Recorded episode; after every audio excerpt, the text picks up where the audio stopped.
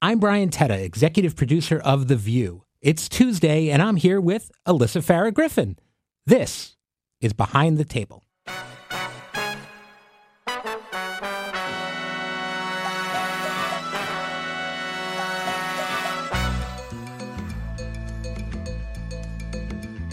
Alyssa. Hi, Brian. Great to be back. Great to have you back. This is fun. Um, we had a good uh, show today, I thought. I really like liked the mix of topics, and the vibe was fun in the studio. What about you?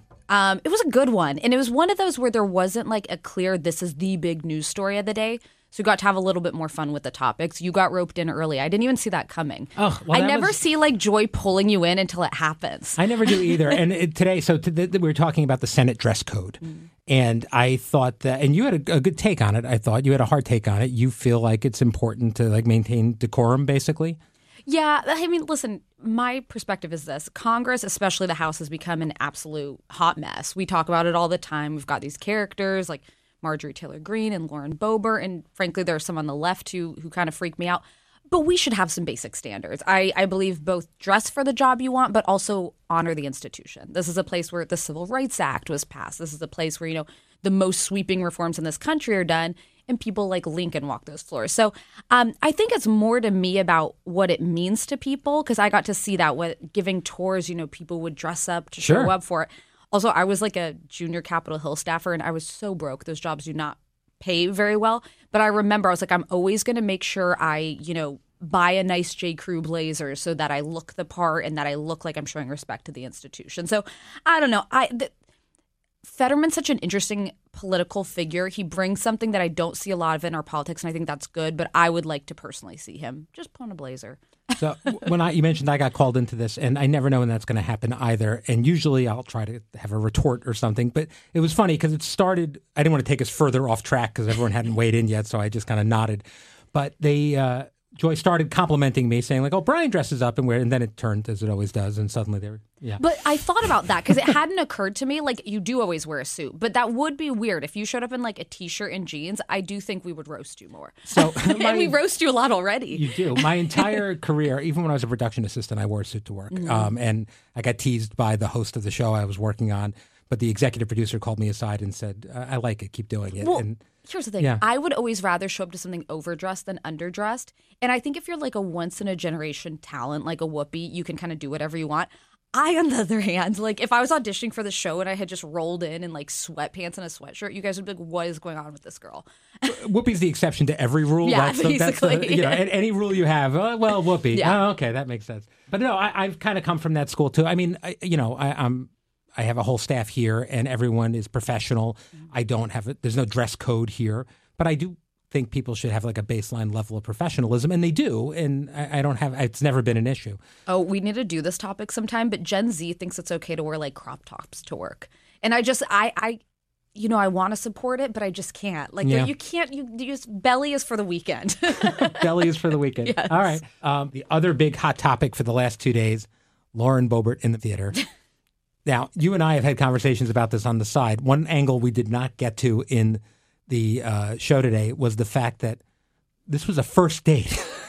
I mean, I'm living for the story. It has everything. So this is what I want to know. You and I were talking about this. So did they start at Beetlejuice? Were there drinks beforehand? Was there dinner? I think we can safely assume there may have been alcohol involved. We don't know that. We don't but know it just, that. I mean, what? I've been on a lot of first dates. People have had successful ones, not successful ones. But how did it transpire that it was the first time they hung out? And then they got to about second or third base, depending on how you define the bases, in a theater where there are people around at an early, like, showing. It's just, it's too much. I've also seen Beetlejuice, and, and I, I don't know what about it. Okay, right. Yeah, yeah, leads. It's a great show. Great show. What part of Beetlejuice really got you going is I, what I, I want to know. I'm fascinated by the entire thing. But, yeah, so the question for me is, if this is a first date, did they have dinner, really have a connection? Did they have the cocktails, like you said? Or is there any chance that they just met at the theater and they're just ten minutes in and just the chemistry was off the charts? It's really... I mean, I almost respect it more if it's the latter, where it's so just too. Like, this is such an animal attraction. I can't even stop myself. It may be a daytime showing of Beetlejuice, but hell, we're going to go for it. Wow. Um, but... The the latter tends to make more sense. I also then just love, I mean, this woman can't take accountability for anything, but she basically was like, oh, the, things went south because he's a Democrat. Oh, and then also, can you imagine the anxiety the next morning if you're like, oh, no, I went on a first date, had a few too many. If I remember correctly, I was dragged out of the theater. Oh, no, I let him grope me. Like, yeah. What? Like, and she knew there was at least a camera that she gave the finger to because she was doing that. Uh, it's the whole thing is just...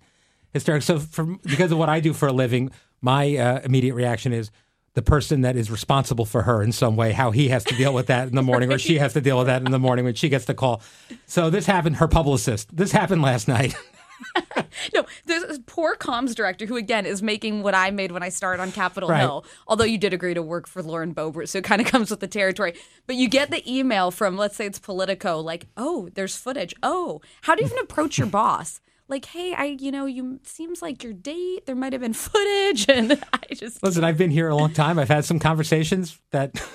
Did I ever tell you I was working for the Freedom Caucus um, when the Access Hollywood tape, we'll say, came out, and I had to call the members of the Freedom Caucus who had like media hits that day to brief them on what the tape entailed and what the response was going to be. So I called Jim Jordan in Ohio. Um, and I'm like, hey, Congressman. So just so you know, he said, and we have bad reception. So he's like. She said, grab him by the what? Like, I had to shout it like three times. And at the end, I was like, I need a new job. Like, yeah, no, that's a that's a tough conversation. That's a tough one to have with your middle-aged male boss. How did Jim Jordan react when you told him that? I have to ask. It was literally, I believe he said, yikes. And he was appearing with Pence in Ohio that day. And then that was it. The line went silent. I think they ended up, if I recall, pulling. Pence appeared for the event. They didn't do media afterward. And you guys will remember, there was a period where the R N C was like, should we drop this guy? Yeah. And then, of course, they realized that train was so far along, there was no way to do it. I remind folks, I did not vote for Donald Trump in twenty sixteen. Yeah. Um, I wrote in, but yeah. I remember being here on the show and thinking, well, that's got to be it. That, it's got to yeah. be. Yeah. Of and course. Then here we are seven years later, and it's always got to be it. It never is. yeah. No, um, at some point, I don't think you've ever seen it, but it's worth going into the archives and watching the View election night special. Um, oh, I've watched it. Oh, you have? Yeah. You've seen it. Okay. Yeah. It's uh, Joy's slow descent into madness throughout the hour is really, uh, through the several hours is really something else. Today's podcast is brought to you by Shopify. Ready to make the smartest choice for your business? Say hello to Shopify, the global commerce platform that makes selling a breeze. Whether you're starting your online shop, opening your first physical store, or hitting a million orders, Shopify is your growth partner. Sell everywhere with Shopify's all-in-one e-commerce platform and in-person P O S system. Turn browsers into buyers with Shopify's best converting checkout, thirty-six percent better than other platforms. Effortlessly sell more with Shopify Magic, your A I-powered all-star. Did you know Shopify powers ten percent of all e-commerce in the U S and supports global brands like Allbirds, Rothy's, and Brooklinen? Join millions of successful entrepreneurs across one hundred seventy-five countries backed by Shopify's extensive support and help resources. Because businesses that grow, grow with Shopify.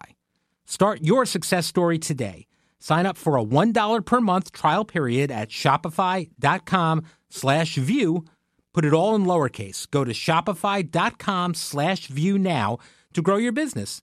No matter what stage you're in, shopify.com slash view. This is Sunny Hostin. We're driven by the search for better.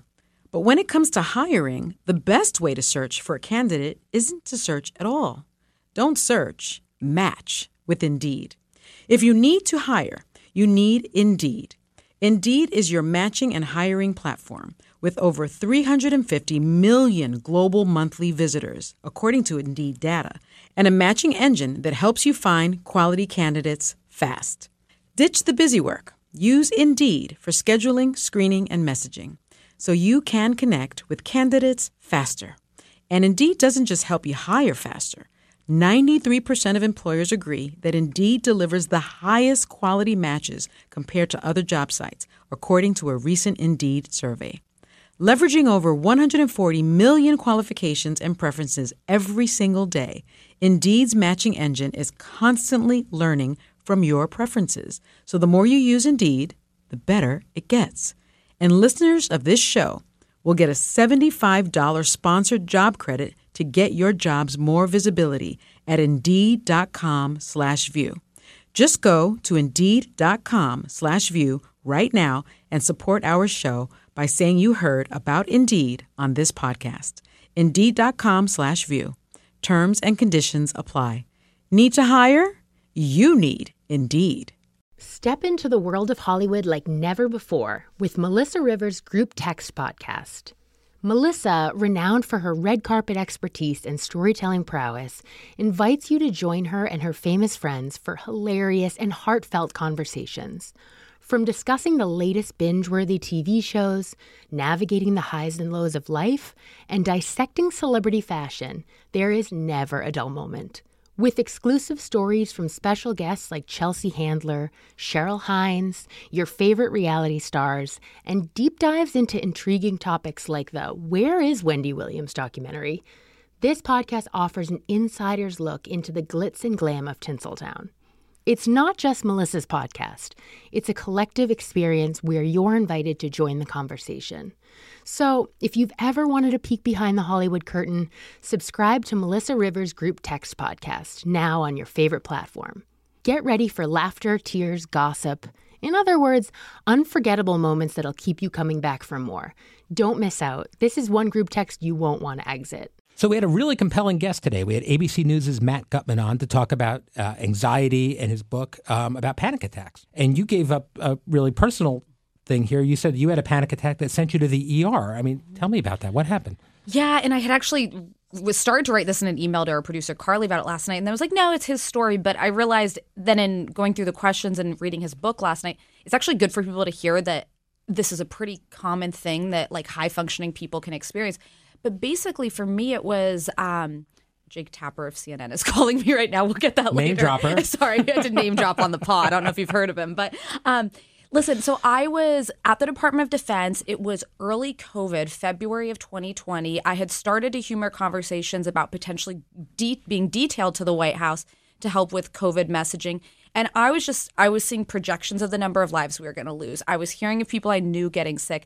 I remember the Surgeon General had said on air, we're going to experience a Pearl Harbor a day going forward.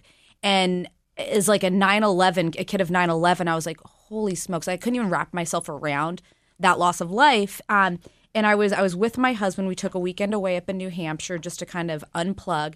And I started feeling short of breath. And then in my head, I was like, I have COVID. And at this point, there's so many unknowns. COVID felt like a death sentence at this point, pre-vaccine. And I basically kind of whooped myself up into like a full-blown panic attack. He took me to the hospital. It felt like my um, lungs were filling with fluid. I genuinely oh, how scary. Couldn't breathe. I did not know it was happening to me. And when I went into the the emergency room, they're like, you know, have you traveled recently? I was like, yeah, I was in Afghanistan a week ago. And a week before that, we were in like Uzbekistan or something and like all over the world. And they're like, yeah, those are COVID hot zones. So we thought it was COVID related. But as soon as they, and this is what Matt says in his book, as soon as a doctor sees it, they know what it is. And they know the difference between this is a heart attack. I'd be way too young for that. This is something, it certainly wasn't COVID related. They gave me medicine. They monitored me. And within a half hour, I was all better. But it, it, It was a lesson for me that I'd had minor versions of that before. I'd never had something that serious, that I need to control my anxiety, my breathing, and my heart rate when I'm in scary circumstances. And it's you never necess- you don't necessarily know what will trigger it. Um, but I think it's just why mental health is as important as physical health because yeah. they're interrelated. No, it's a really good lesson. And I thought I thought his book was terrific. And I mm-hmm. thought what he talked about today was so important. I have a, like a baseline level of anxiety that the host liked to remark upon that I think is probably appropriate for someone who runs a live television show, especially this one. Um, I'm totally. not prone to, to actual, you know, panic a, attacks, but, you know, it's on the table. A baseline level of anxiety, I think, could be a very good thing in life. It's then monitoring it from going to something worse than that that you have to be careful about. I, I find that, like, on a Friday night, it takes me a while to downshift from the work week to like being with my family and relaxing. It, it's usually like Saturday morning. I'm, I'm finally, finally back at yeah. calm. And then it starts to ramp up again around Saturday afternoon, which really, I should look into that probably. Right. Um, so you get a good three hours on yeah, Saturday morning. Yeah, I get a good morning. three hours on Saturday that's just delightful. And then the rest of it is ramping up anxiety. Um, the other thing we talked about today uh, was a lighter hot topic. It's about whether your spouse is your best friend. And we didn't get a lot of time in this one, but I know that you had some thoughts about this too. So what were your takeaway? So listen, your spouse is going to be your best friend by definition. Like they're going to see things, they're going to witness things that no one else in your life probably will. The sickest you've ever been, the most embarrassing thing you've ever done, you know, outrageous like freakouts that then you then have to apologize for. Justin deals with all those. Justin is definitely my best friend, but I also have my female best friend, Alex. And she, in a no person, Sarah, I think, and I agree on this, no one can bear all of the anxiety of being my partner. Like, you need to kind of divvy up and I think have other friendships. No person can be your end all be all. Right. It's also different things. Like, my husband's my biggest support system, but there's a certain like feminine wisdom that Alex has that he doesn't always have. And I remember I was going through, like, not to go into all my spiraling periods I've had in my life, but I was going through a hard time after I resigned from the White House, lost a lot of friends, was getting a lot of, you know, hit like, uh, you know, criticism in the media, and sort of like really was thinking my career as I knew it was over. And it, in some ways it was. It was the closing of a certain door and then became opening of others. But I was in a really just down place. And my husband tried for weeks, like, cheer me up. Let's do this. Let's focus on this project.